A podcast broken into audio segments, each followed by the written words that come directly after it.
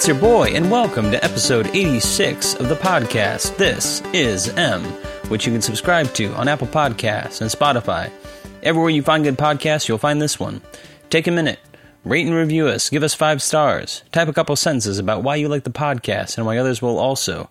And if you can think of one person in your life who you think would like the show, send them your favorite episode. Also, video podcasts available now at thisismpod.com. That's thisismpod.com.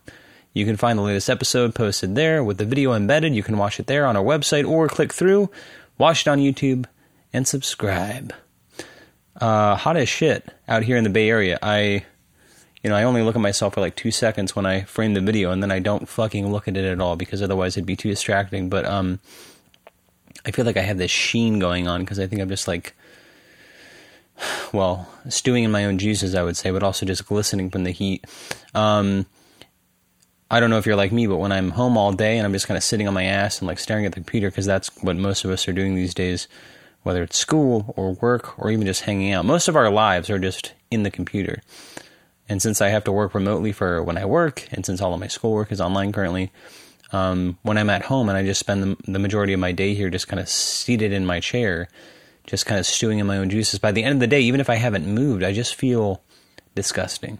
And since I normally uh, record these in the evening, it's Sunday evening now, and I've spent the majority of the day just doing homework, uh, kind of preparing fi- uh, preparing for finals.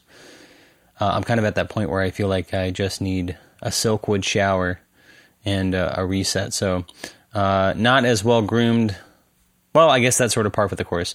Normally, I sort of groom and then like I look pretty well coiffed for the episode and then like two weeks goes by and I haven't groomed and then I think wow I really should have uh, cleaned up for this episode so um, but we'll see. Actually I guess it's sort of fitting. I guess next weekend I will uh, try to groom myself for the video podcast. Uh, this is my last week uh, of school. Well uh, sorry I'm sort of talking in circles here but um, I guess practically this will be my last week of school at um, the junior college I've been at for two years before I transferred to a UC. Um, but technically, actually, my time starting at UC, I, I enrolled in uh, intensive Chinese this summer, which begins on the 24th.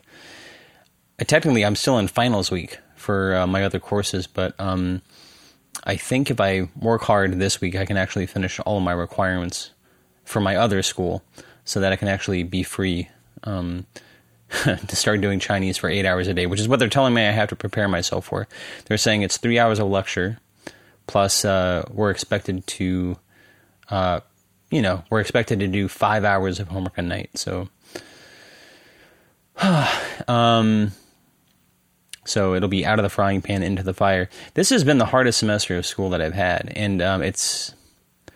I was going to say it's not because the courses are so very difficult, although they kind of have been it's um it's probably a confluence of the coursework and also just my mentality. I'm just kind of I have I know I'm not a senior yet, but I have something like senioritis, which is I'm just ready to be done. I think so. Um, yeah. So basically, I have a three part ASL final, American Sign Language. The first part is tomorrow, um, which is just sort of a comprehensive exam over the semester. Uh, I think we watch a video uh, component and we just have to basically translate it into a text document and submit that. The second part is uh, interview, where I think we're kind of given like nine prompts from uh, conversational prompts from across the semester.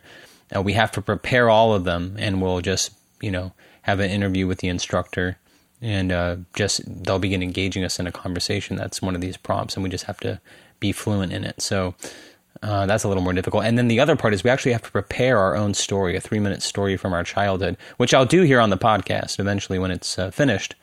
Um, but, uh, well, I'm wondering if I should tell the story now. Actually, I will. I will tell the story. But basically, we have to prepare the story um, um, and just do it in sign language. Uh, so, a three part final.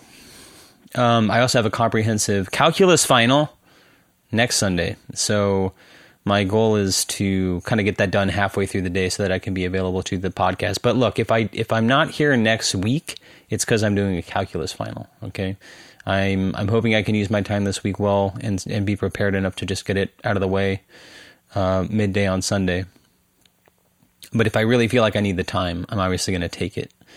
Uh, it's important to me that I finish strong this semester, and so if I feel like I need the time, and it, that means not doing the podcast, that's what it'll be. Um, hopefully, that means that sometime in, later in the week I'll be able to do it, so it still gets posted rather than waiting a whole week like I did last time. But uh, look, it is what it is, okay? And I'm, I'm juggling a lot of things, and you know, I know some of you enjoy the podcast, and so I'd like to to have it available for you, but you know, I guess uh, school and other things take precedent for the time being. So thank you for understanding. Um, I guess finally for psychology, uh, concurrently we have a final paper and a group project that are due within two days of each other. So the final paper is due on Tuesday, uh, and the group project is due on Thursday. So um, pretty nuts. A lot of stuff going on. Um, but that's okay. I've been working pretty hard, so I think I'll be able to get most of it done. And uh, my final paper is pretty much almost finished, and uh, I've completed my portion of the group project for the most part. I have to record like a, you know, a two-minute uh, video presentation uh, that'll get sewn in with the others to create a cumulative video presentation, but um, should be pretty simple. Um, here, I'll tell you the story actually that I'm doing for sign language, and then um, on the next video podcast, I'll uh, I'll actually perform it. But it's uh, we had to tell a story from our childhood, and uh, I gotta say I was pretty underwhelmed with the other stories that other people were telling. But the point is, is that you have to have some kind of, uh, you know, kind of a lesson learned. You know, some type of experience that taught you a lesson. And so the first thing that jumped to my mind, and thankfully I think there's enough vocabulary here that I know that I could actually tell the story. But when me and my brother were in the story, I say about six years old. I don't know how old we were, honestly. We could have been f- like four, four or five. But we were at the mall. We were living in Cincinnati at the time, and we were at a mall called the. It was called the Kenwood Mall, and um, and again, when I tell this story, it's around Christmas, but I, I, actually don't know what time of year it was. But we were at the mall, and uh, at one point, our mother says that she has to use the bathroom, and we were too young to be left on our own, so I'm assu- I hope this doesn't sound strange. I assume your childhood was the same. But when our mother went to the bathroom, we had to go with her, and we would like stand in the stall with her because she can't leave her children alone. And uh, I think that's pretty normal. I, I, see like you know fathers will take their young daughters into the men's room if they if they must.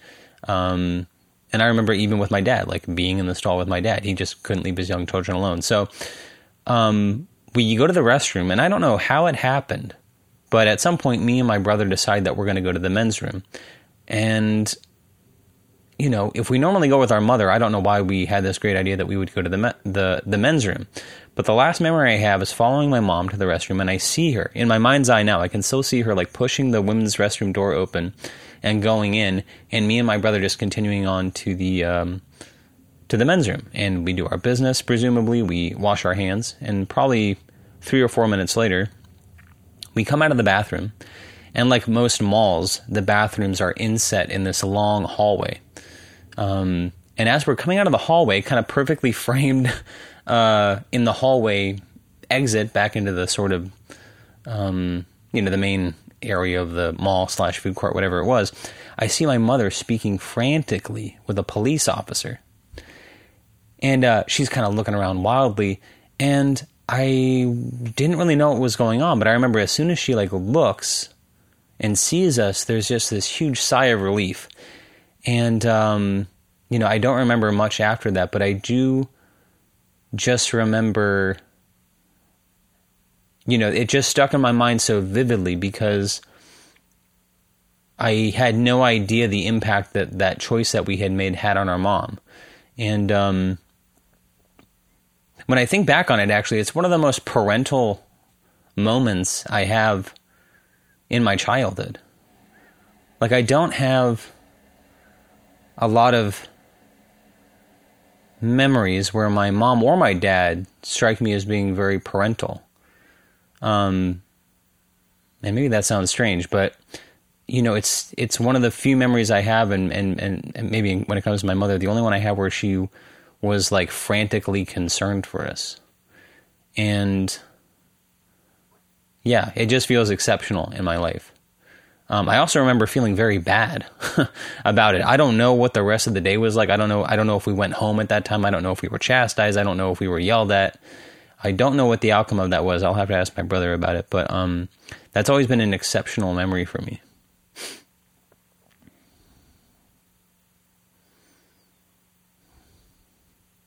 Yeah, there's actually a lot of other things that come to mind right now. I just, I don't know. Maybe I shouldn't even say this on the podcast, but I, I don't know if they're appropriate. But um,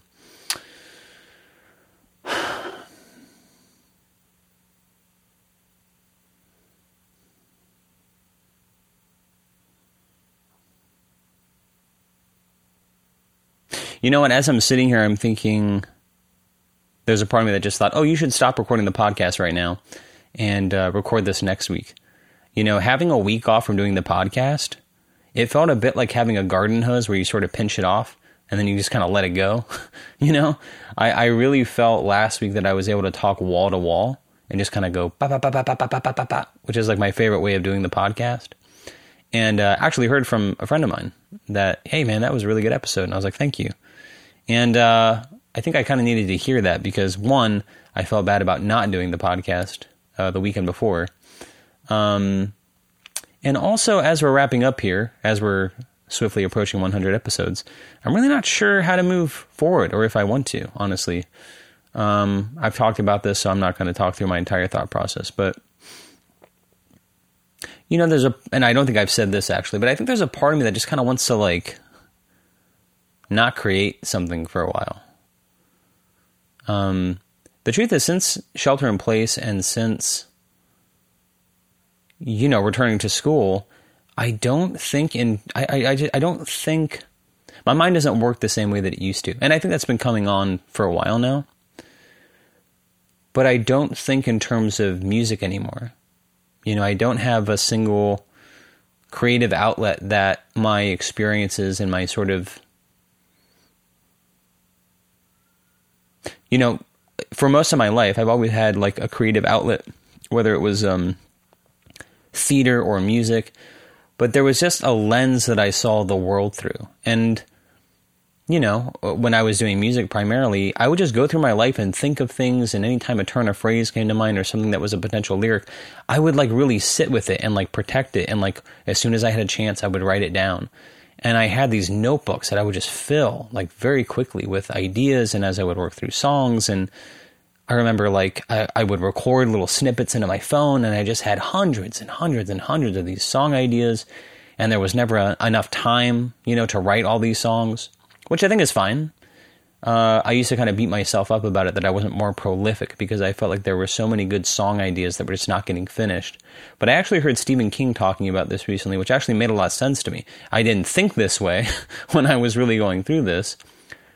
But as an adult, I think, oh, that's that's actually probably a good way to see things. But you know, he he tells young writers like having a sketchbook or an idea book is the best way to to um, um, uh, memorialize or, or to, to uh, keep for posterity a ton of bad ideas.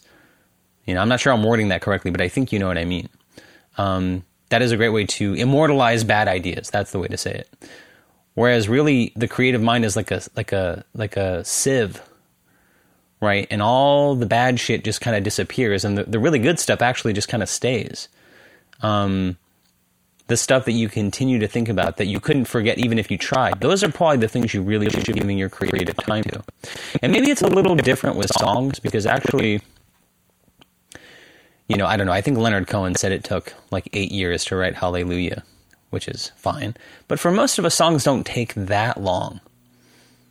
You know, uh, even for me, songs took a long time for me to write. Even if I was giving like, you know, sometimes an hour or two hours a day concerted effort to songwriting, a song would still take, hmm, it could take like at least two to four weeks to write.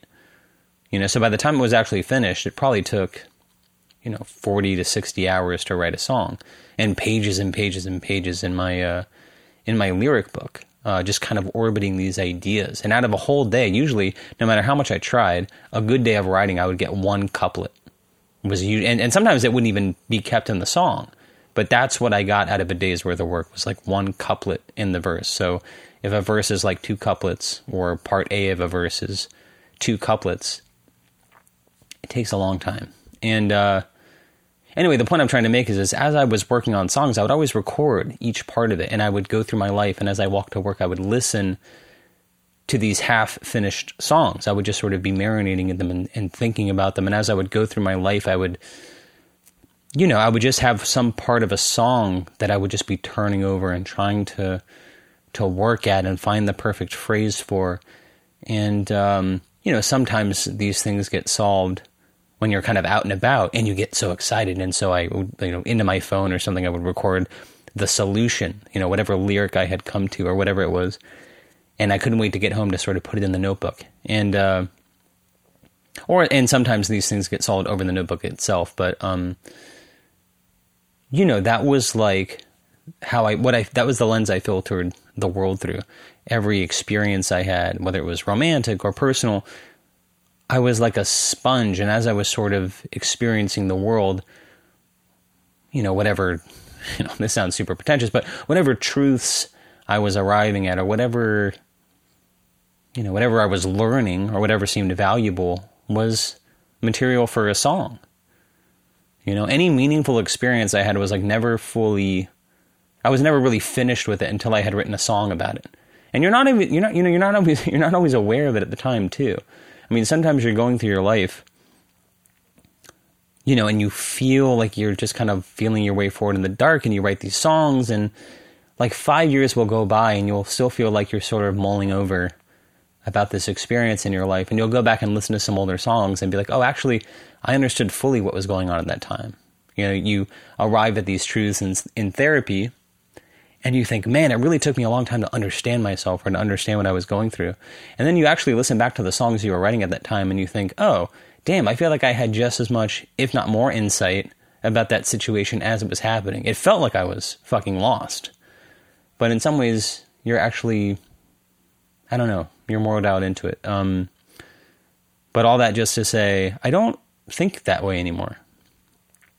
Um, at least it's not music. you know, I just don't think in terms of song songs anymore. I have a guitar that I just don't. I have not picked it up in, not in earnest. I haven't picked up in earnest in probably two years, which is strange. You know, and there's a big should of like, oh, I should pick it up. Or I, of course, there's tons of unfinished songs that I should finish, but I don't feel like I'm there anymore.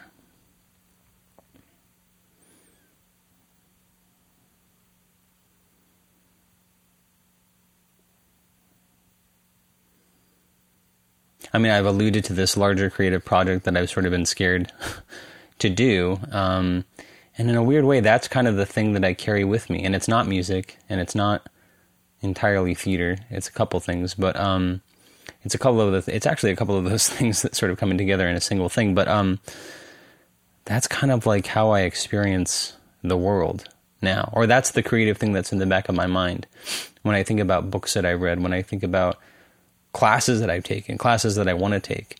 You know, there's a part of me that is picturing this sort of greater work uh, in the background of my mind. And yet, I think there's a part of me that's also resigned that I'll never create it. It'll never be realized. It's just too crazy. You know, it's something I should have done when I was younger, honestly. Um, it's something I should have done when I had the idea. And now I feel like too much time has gone by.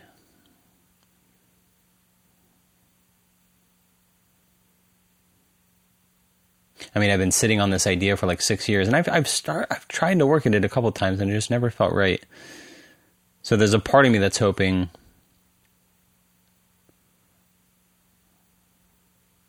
You know, it's kind of funny actually. When I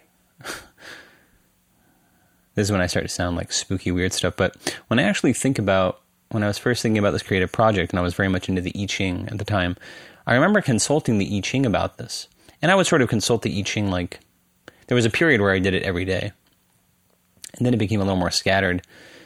But there would be times where I, in a private moment, where more than just like, oh, let's see what the I Ching has to say, and then maybe I'll just carry whatever this reading is around with me and see if anything comes of it. There would be times where, like, from the depths of my being, I would like consult the I Ching, and I want to qualify that because I remember one time talking about this in therapy where I was saying, you know, I feel really silly because I feel like here I am interacting with this book, this ancient Chinese book of divination and philosophy. Here I am really interacting with it in seriousness, and I feel like that's fucking nuts. And my therapist asked me, "Well, let's let's talk through this. I mean,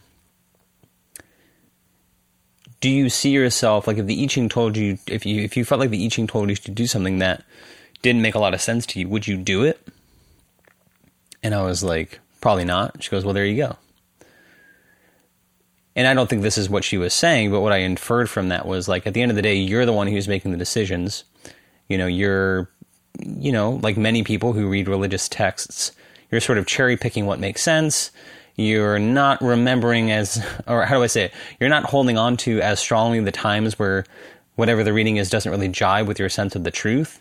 Like when these, when the planets align and the I Ching happens to say something or seem to say something very meaningful about something that you happen to want for yourself, you have this wash of permission or whatever it is. It feels like this cosmic aligning, right? Where the I Ching is telling you something very important. But there's many times when you really think about it that the I Ching will sort of spit something at you that is sort of nonsensical or makes no sense. Or sometimes you actually consult the I Ching in a quasi serious sense and you don't get the response that you want and it just lands kind of dead, you know?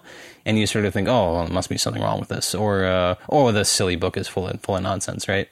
I can't take that seriously. You devalue, you know, what the I Ching has to say in that moment. I do remember one time God, it sounds so emo. I was probably high at the time, but I do remember saying, like, in earnest, I was like, you know, I know I had been sitting on this creative project for a long time, and I hadn't started because it felt silly and it felt too big and it felt overwhelming, and um, I was kind of in this sort of never-ending story type dialogue with myself, where I was like, "Oh, you have to keep your feet on the ground. You gotta, you know, whatever." And I remember consulting the I Ching in earnest. and saying like, "Tell me what to do. Tell me what I should do." And I remember I, you know, I, I cast the coins or whatever it was, and the I Ching said something like, you know, ten years. You know, right now it doesn't make sense. Like the fox, like cro- you know, does not cross the the water or whatever the fucking image is. Um, but it said ten years, and I was like, okay, okay, ten years. Now at the time that felt fucking insane. Um, but I wonder, I wonder when those ten years is up. I mean, I guess I look at everything I'm doing now, and even my life in general, and there's a part of me, I go through my life and I think of this creative project, and I think it's almost like a religion. You know, it is kind of it's like it's a it's a form of meaning making in my life. And I know I sound silly not actually telling you what it is or really talking about it. But suffice it to say, I carry this idea with me that in some ways, everything I've ever experienced, everything I've ever read, everything I've ever thought, everything I've ever felt, every book I've ever read, every movie I've ever watched, to me has led up to this moment of inspiration where I thought of this creative project, which, if it were ever created, would be, you know, the way I think about it today would be the only like truly meaningful creative statement I've ever made and maybe the type of thing, you know, we've talked about this in terms of um, war and peace, or we've talked about this in a number of things. In some ways, this has been kind of one thread that's been woven through the entire podcast, which is, you know, I, uh, I think the most recent thing for me was uh, in and of itself.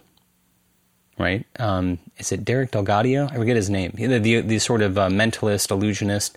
Uh, his show is on Hulu which I actually canceled my Hulu subscription, so I can't rewatch it. But check it out if you haven't seen it in and of itself. And when I watched that, um, in some ways, it sort of, in many ways, is something adjacent to what I this creative project I've been thinking of. But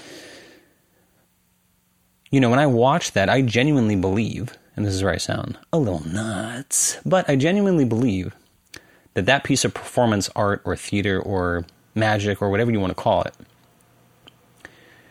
is in a, another installation into this sort of conversation that's happening, a, a creative conversation that is happening through time that I feel is genuinely happening.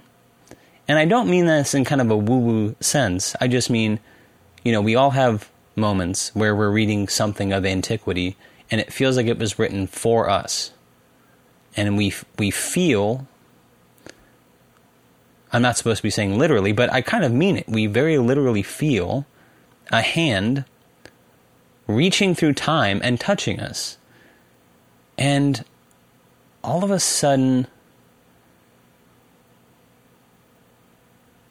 we're kind of reminded of what's important, what's important in life.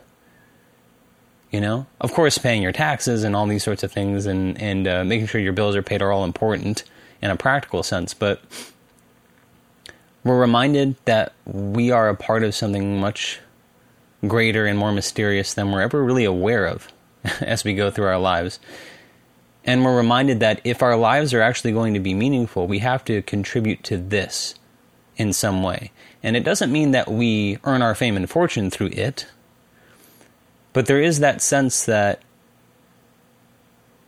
you know, to have a meaningful life, we have to somehow create something for the people after this that will remind them what is important as well. I mean, I think these are ideas that I started to form when I was really getting into Confucianism or reading Chinese philosophy, which I think as it actually plays out in society has actually become this sort of like a type of conservatism. Um, and I I will probably learn more about this as I study more about Chinese. But even in Chinese culture, I mean, it, it's the type of thinking that can actually be used to control people in a very negative way. But when you think about why does Confucius stress ritual, you know, and social roles? And I, there was, you know, in my own mind, as I sort of th- thought through this when I was reading about it for the first time, it sort of made sense of my interest in religion through most of my life, which is, you know, there seems to be this enduring struggle in our lives between what is important and what is not. And the trouble is, most people can live their lives thinking they're doing the right thing when really they're of the world. They're, they're sort of pursuing these secular values. But if you really think about it, I mean, I, this kind of, in some ways, this kind of goes back to my, you know, most people read the Bible and they always see themselves as Jesus or the persecuted Jews. They don't see themselves as the Pharisees. They don't see themselves as the Pharaoh. But the reason that these stories are so important, not that they're actually true or that the metaphysical claims that they make are true, but the reason that they have been carried through time is because they articulate a drama that we all experience in our lives. And I think that they are partly constructed this way. I think this is also just a product of how we're structured, like psychologically, biologically. Um, in some ways, we're not able to, in our living experience, understand the world that we live in, but I think through art are able to articulate it um, almost in a clearer way through metaphor, through um, you know, certain images, we're able to articulate this sort of drama that we're all living out that we, for whatever reason, we can't articulate clearly. It's, it's so effervescent. We have snatches and moments where you see it clearly, but for the most part, we kind of live our life drugged. Drinking the Kool Aid, where we go through our life and we think we're doing the right thing. We, we think we see ourselves as upstanding members of society who are doing the right thing, who are trying our best. Um, but a lot of what we're actually doing is living up to like the secular standard of what success and rightness is. And I think the reason that people like the Buddha, like Jesus, again, not the metaphysical claims they make, not I am the Son of God and I was crucified and I was resurrected. I mean, th- those themselves are just allegories to talk about other things as well. But I just mean you know, the people that we value are people who ask us to have the courage to pursue and do the thing that sounds silly or scary.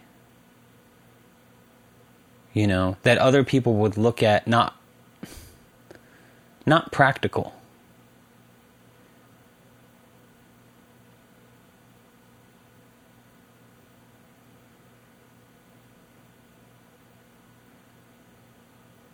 Yeah. Not practical.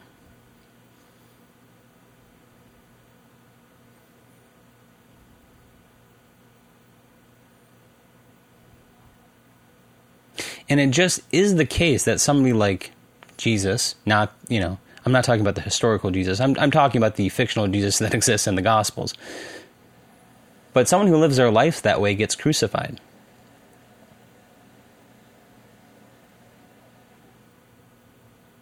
You know, and I'm, I'm not talking about actual political martyrs. I just mean, you know, the story of the Jews, and I don't mean in the anti Semitic way that people talk about the Jews killing Jesus. I just mean the Jews of the Bible and the Pharisees and Pontius Pilate, etc. Um, these are people of the world. You know, Pontius Pilate tried to make a very considered political decision in having Jesus Christ crucified. You also have people who wanted him dead who thought they were doing the right thing. They thought they were upholding the values of their religion by advocating for his crucifixion, when really this person was possessed of, uh, of the truth. And it was his sacrifice that didn't make sense to the, it didn't make sense to most of the people who were alive around him. But that message reaches the people it's meant to and that's what i mean so forget i'm talking about religion and pretend i'm talking about what it means to live a meaningful life which is most of the things that will be worthwhile i think most people will not understand will seem silly and they'll be difficult. And the people who pursue them will be misunderstood.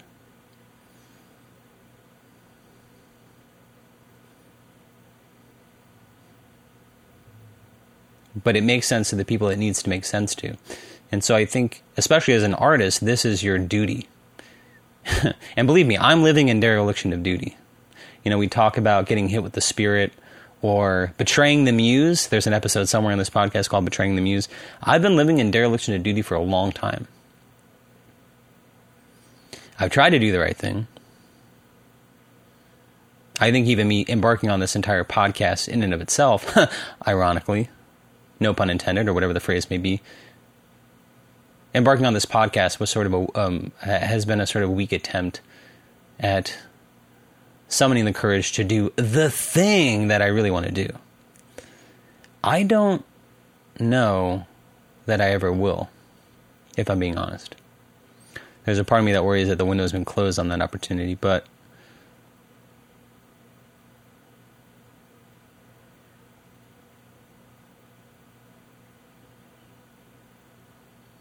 But when I think about living my life and at the end of my life, what what will I value? What will have felt important? There's a part of me that knows that if I don't do that,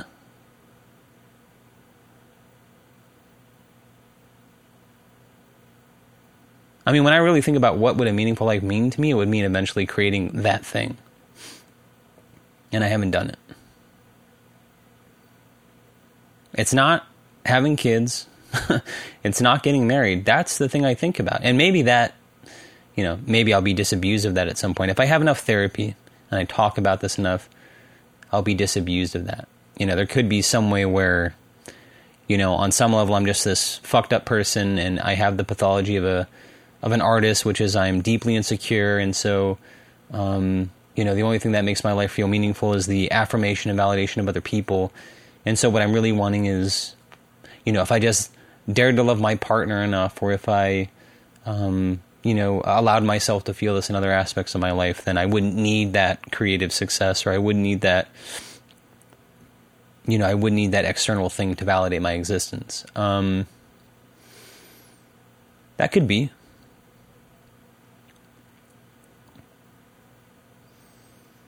But there's another part of therapy too, which is, believe me, I've been disabused of a lot of things in therapy. I mean, therapy has been almost this great uh, unlearning of my life. And, uh, you know, we've talked about the plot twist of therapy. You know, you sort of go into therapy and you're living, at least I'll talk about myself, but I went into therapy living with so many shoulds. I thought I was suffering because I wanted to do. All right, I've talked about this imagery before. I'm sorry, but it has to come up. It's just the most illustrative way I know how to talk about this. But there's a great documentary called Touching the Void. It's about a mountaineering accident and this guy's climbing with his friend. There's some sort of catastrophic incident. One of them breaks their leg. yada yada yada. They, you know, they need each other to get down to the bottom. Yet another catastrophic incident happens where one of them is hanging over the edge of this cliff, hanging by a rope that's attached to the other person. In order for the other person to save themselves, they cut the rope. That person falls very far into a crevice, and they basically land on this ledge. And I think the you know the hole that they fell through is about hundred feet above them.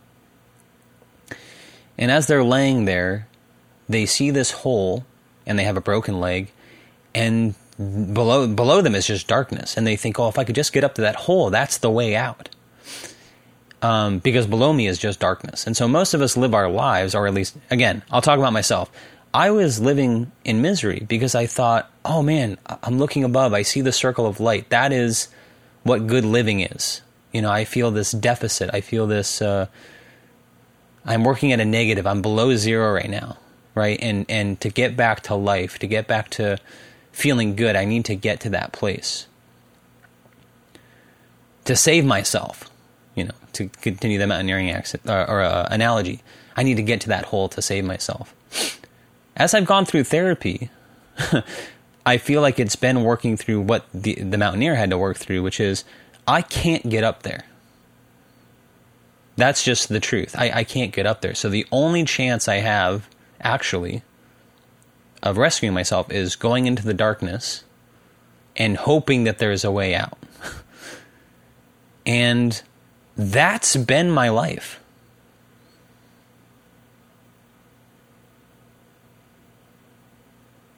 And the only caveat I would add is that I want to go into the darkness. There's a part of me that's that's like whispering, like, "Hey, man, you you kind of need to check what check out what's over here. This is kind of where you want to go." But I'm going, "Oh, but the but the but the light, the light up there. I got to climb up this." But I, no matter how many times I try to climb up there, I just slide down.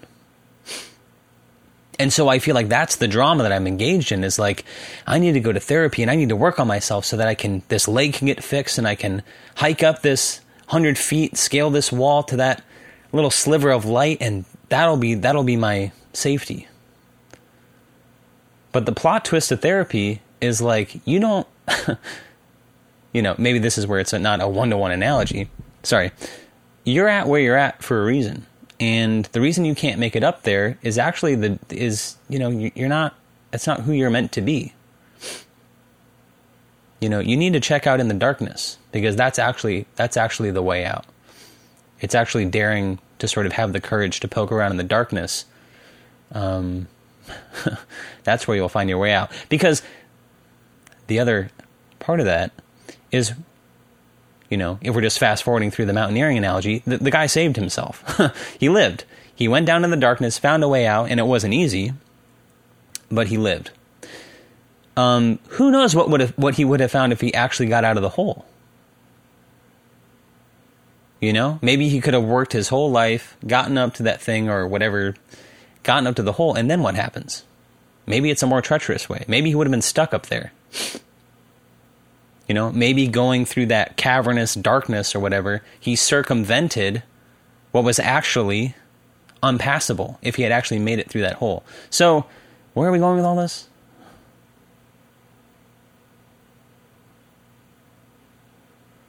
As I feel forward in my life in the darkness.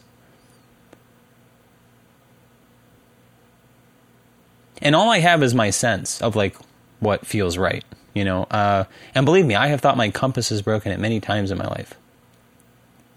But there are times where I feel called to do something that it doesn't make a lot of practical sense. But in my own heart, in my own gut, in my own sense of things, I feel this wind at my back and this voice saying, like, yes, yes, yes, come forward. This is the way forward. This is the way forward. And, um,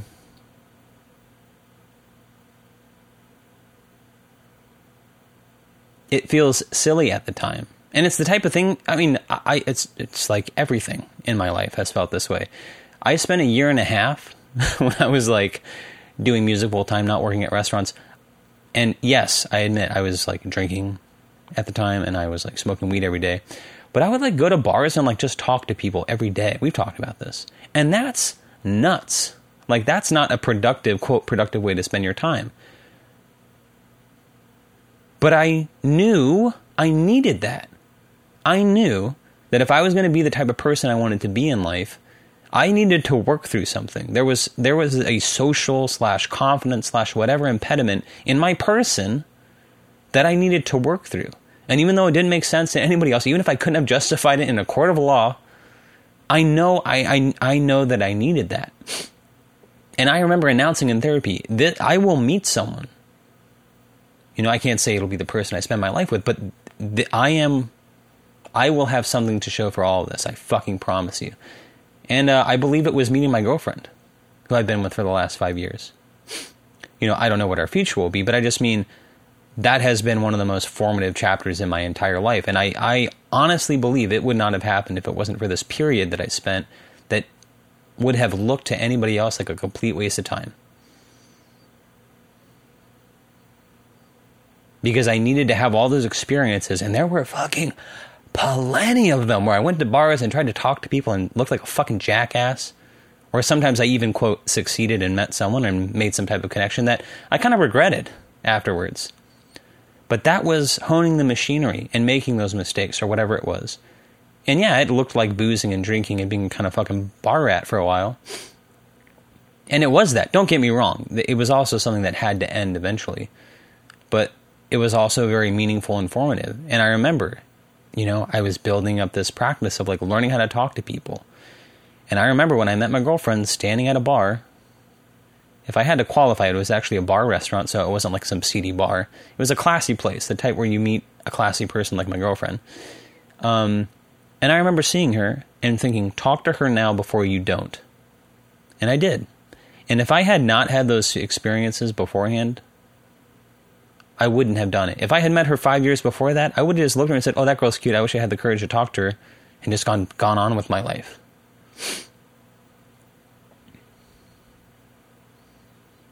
you know, I remember a girl I dated before before her. Um, I remember one of the last memories I have of her.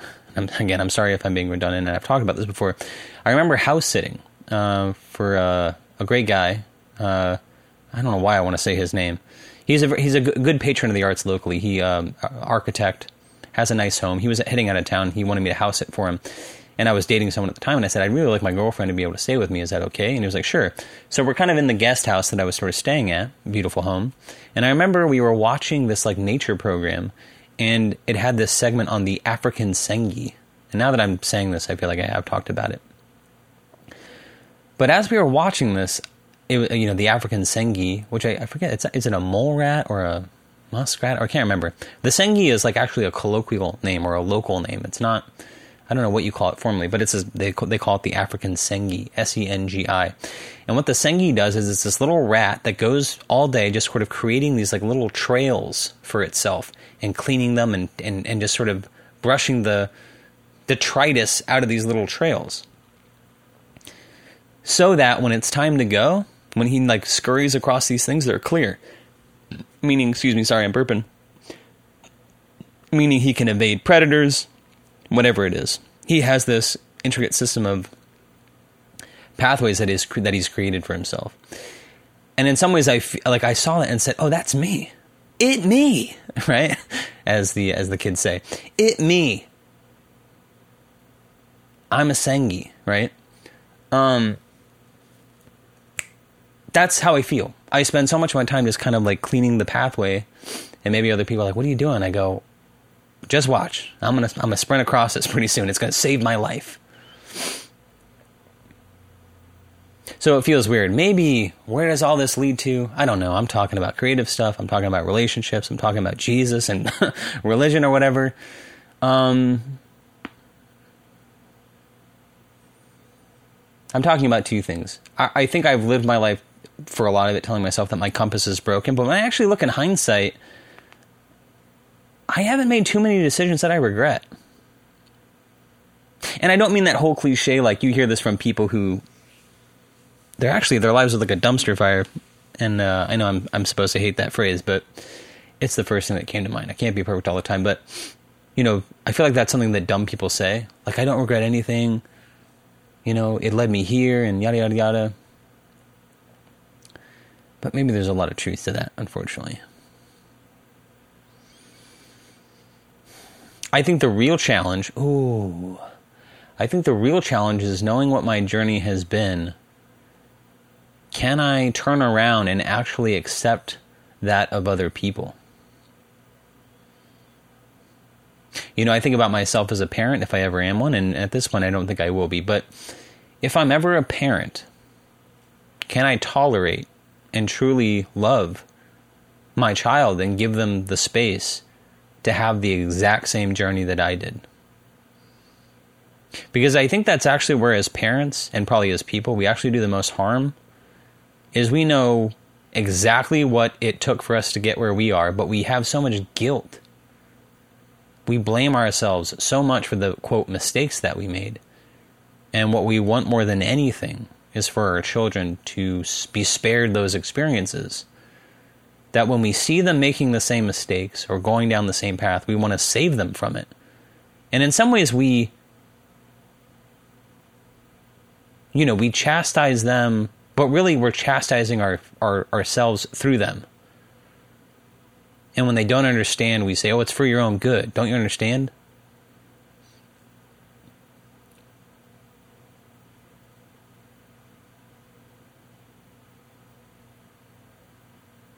Because we think by chastising them, that is what we have that's demonstrative to show that we actually learned our lesson. Hey, I've gone through that experience, I've seen the mistakes I made, and I'm trying to help other people from making the same mistakes. Now, if that's arson, right, or armed robbery, yeah, we don't want people making the same mistakes. But if it's the regular rough and tumble of life and like the relationship mistakes and the financial mistakes or the whatever it is, the sort of um, you know average sort of formative experiences that we have, that we all go through. I mean, we can't save people from making those mistakes. You know, I think we all have this. We all live with this like idea of our this idealized version of ourselves that we think we're living alongside. You know, there's our potential. You know, there's our living experience, and then there's like this idealized potentiality of ourselves that we're sort of racing to keep up with. And we just think oh if i if i didn't have the stumbling blocks if i didn't have the there's this perfect life i could be leaving adjacent to the one i'm actually forced to live with because of my mistakes because of the poor decisions i made. And i don't want to take that away from people. Like there like there's a great line in magnolia the paul thomas anderson film where um the old lead who's sort of dying he's in hospice at home and he says like you know people say don't regret anything fuck that you regret everything you know there's so much regret oh and in some ways that speaks to me that makes a lot of sense um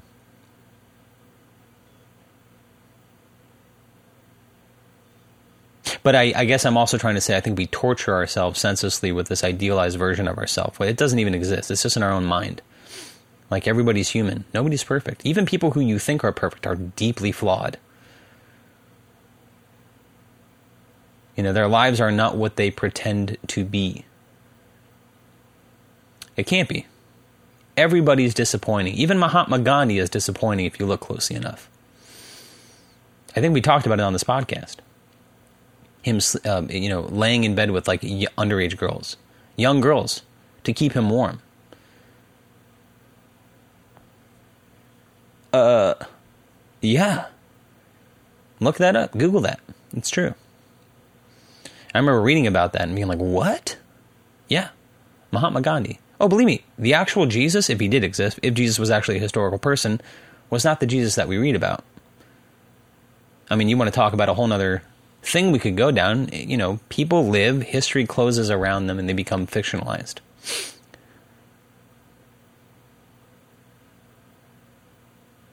It's true of everyone. Everyone. Anyone we admire has skeletons in their closet. Just is the case. Presidents, comedians, podcast hosts.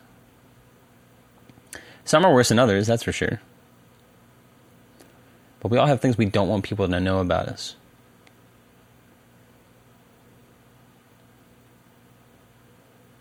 That are a challenge to the image we're sort of presenting to the world. So, what's one for me? Well, in some ways, we talked about some of them. I remember one of the earliest stories that I told that was kind of vulnerable for me that actually someone came up to me and talked to me about. Someone I was very embarrassed, somebody that I work with who happened to be listening to the podcast without my knowledge, came up and, and said that that story actually was really moving for them. But it was the story about my mother's makeup. You know, when I had my face scratched up for what felt like months of my childhood, it was probably just a couple, a matter of weeks, but I had stolen my mother's makeup and like had these like scratches on my face because I was so mortified about them. And, um, you know, that was very, I was, you know, deeply shamed for that by my mother, by other members of my family. That was something I was ashamed of for a long time that now I look back on and I go, that's normal. But those are things that we don't want people to know about, you know? That we think they're, because of the way they were framed for us, we're sort of ashamed about. And I think where I'm going with this is I think that there are things about our lives that we feel shame about that actually are not shameful. I think there are plenty of things that people I you know in some ways I want some people to be more ashamed. I want you know I want people to feel more judgment. I think some people in some ways that maybe in our current culture we're a little too you know I think in some ways we can be too accommodating of certain behaviors, but um Ah, to bring it back to therapy. I think this is where I was really going with this whole thing and it goes back to the Bible, and it goes to this this um, disconnect where people see read the Bible and they see them, themselves as Jesus and not the Pharisees, which is a lot of times the things that we experience as virtues that guide our lives, that guide many of our decisions that we think are good, that we think are practical. We are actually in league with the devil. and I don't mean the actual devil, but I mean I'm talking about the allegory of religion the hard way, the good way, it's not in, it's not always intuitive. It's not what you are celebrated for by society. It is often the thing that looks confusing. Or that seems crazy. But that's really where the value is.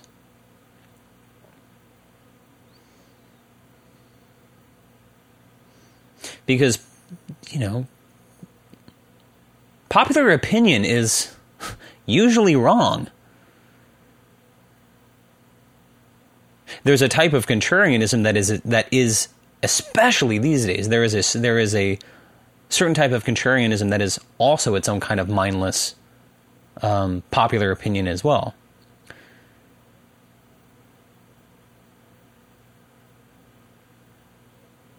I mean, for some reason, when I think about the Bible or the Pharisees or, or the people who persecuted Jesus, I also think about the play Coriolanus, which I've talked about, which I think is a vastly underrated play by Shakespeare. I don't think it's perfect, I think it's uneven. But in some ways, I think the core idea actually might be one of the strongest in his output. You know, it, Coriolanus is not as strong a lead as like Hamlet or King Lear, but there's there's an idea in Coriolanus that I think is one of the most penetrating in Shakespeare's entire catalog, which is the way that popular opinion is controlled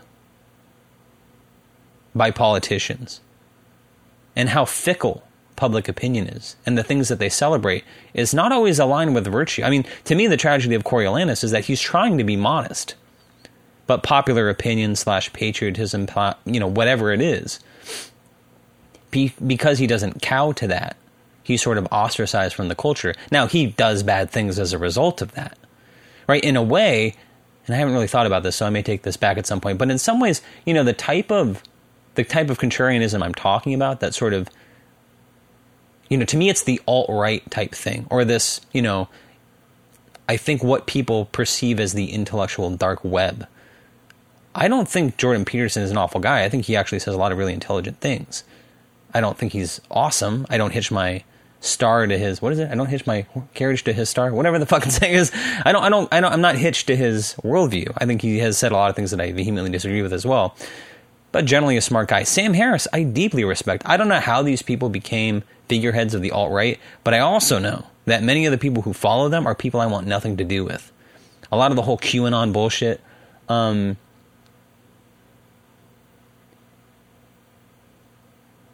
you know, it is this knee jerk reaction to the sort of PC culture, which is a type of, you know, again, there's great stuff there, but it has, you know, uh, uh, been blown into a, a, kind of mindlessness of its own and a kind of a silliness. But um, in some ways, Coriolanus, who starts off being a virtuous person, because he's so disgusted with popular culture, he becomes a kind of monstrosity himself, almost like I don't know if he's the QAnon equivalent, but he basically goes over to the dark side. He hates he hates public opinion. He hates the way that the public has treated him so much that he sort of errs on the other side and becomes kind of a, a villain in his own right.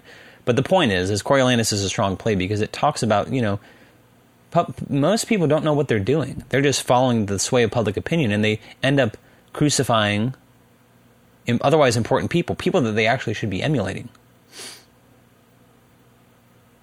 You know, Coriolanus, even though he become, you know, he's human, you know, he's not portrayed the way Jesus is in the Gospels, but there's something in the way that, you know, the first two, three acts of that play that are kind of like analogous to the Gospels when I think about it. Maybe if I actually reread it, I, I uh,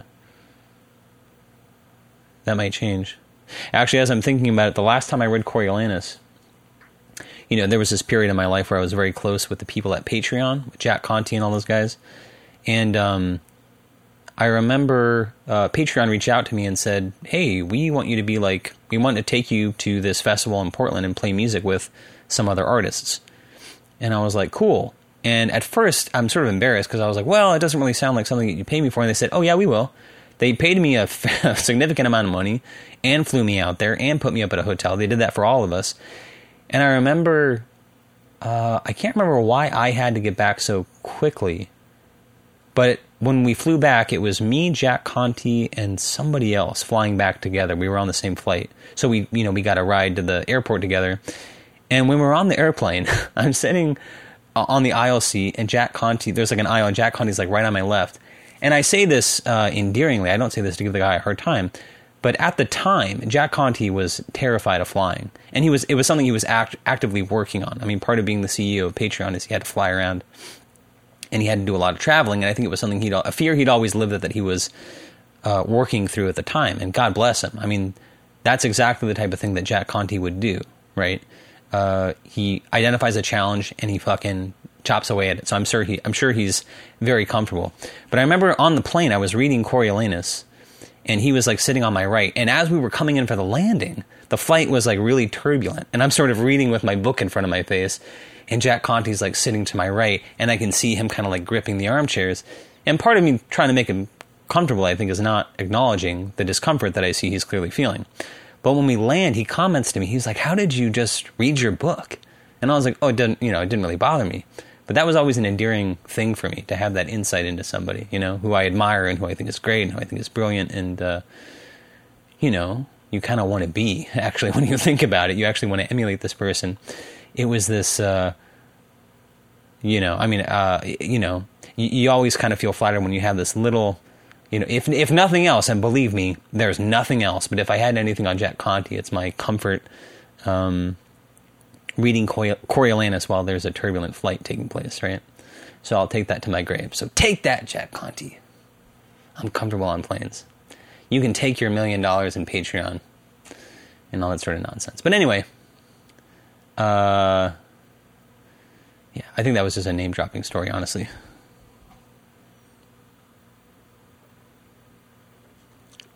All right, so what's the sum of all this? I don't know, man.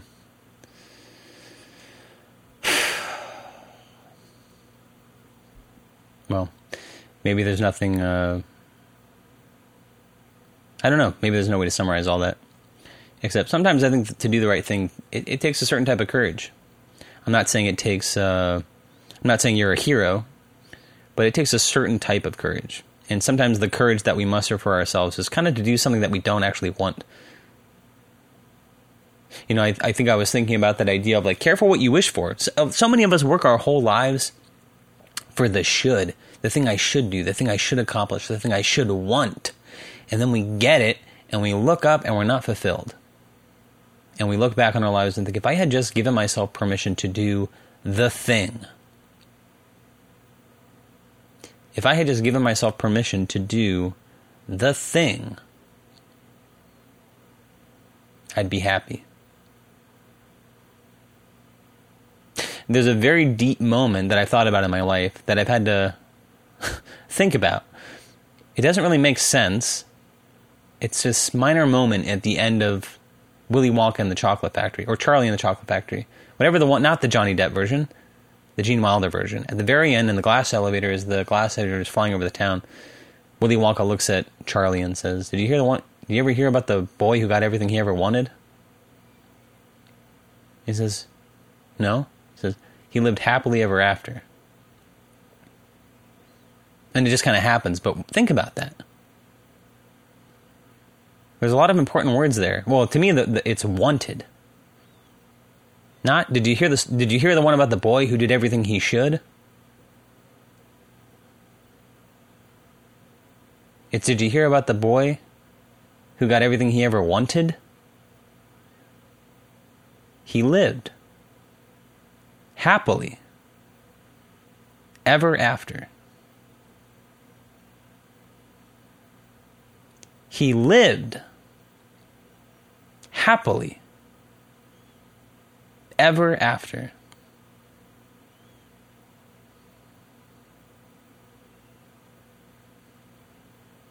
Let's all think about that this week.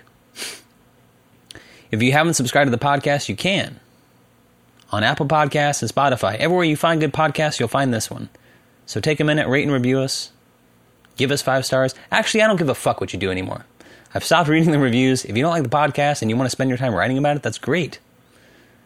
You know, at the end of the day, if you listen to this podcast and spit at your computer screen the entire time, that's okay. The numbers still look the same to me. So do whatever you want. But if you'd like to leave a positive uh, positive review, that does influence uh, people listening, and growing the audience is never a bad thing. Whether people enjoy it or not, having more ears on this can't be a bad thing. So if you'd like to leave a positive review, please do. Uh, and if you can think of someone in your life you think would like the show, send them your favorite episode. Uh, if you'd like to watch the video podcast, you can at thisismpod.com. That's thisismpod.com. You'll see the latest episode at the top of the queue. You can watch the video there or click through to YouTube, subscribe to the podcast, and hell, you can leave us a comment there too if you want. Right now, we're at the phase where nobody's really watching the videos, so I don't know how the I don't know how the the algorithm or the the bots do this, but you get these sort of like uh, spam comments, you know? Anyway, so anyway, if you want to watch the podcast via video form, you can. Otherwise, this has been kind of a interesting episode. I hope there's uh, something here for you to take with you and something to think about until we meet again. So, until next week, thank you for your time. Thank you for listening, and ciao for now.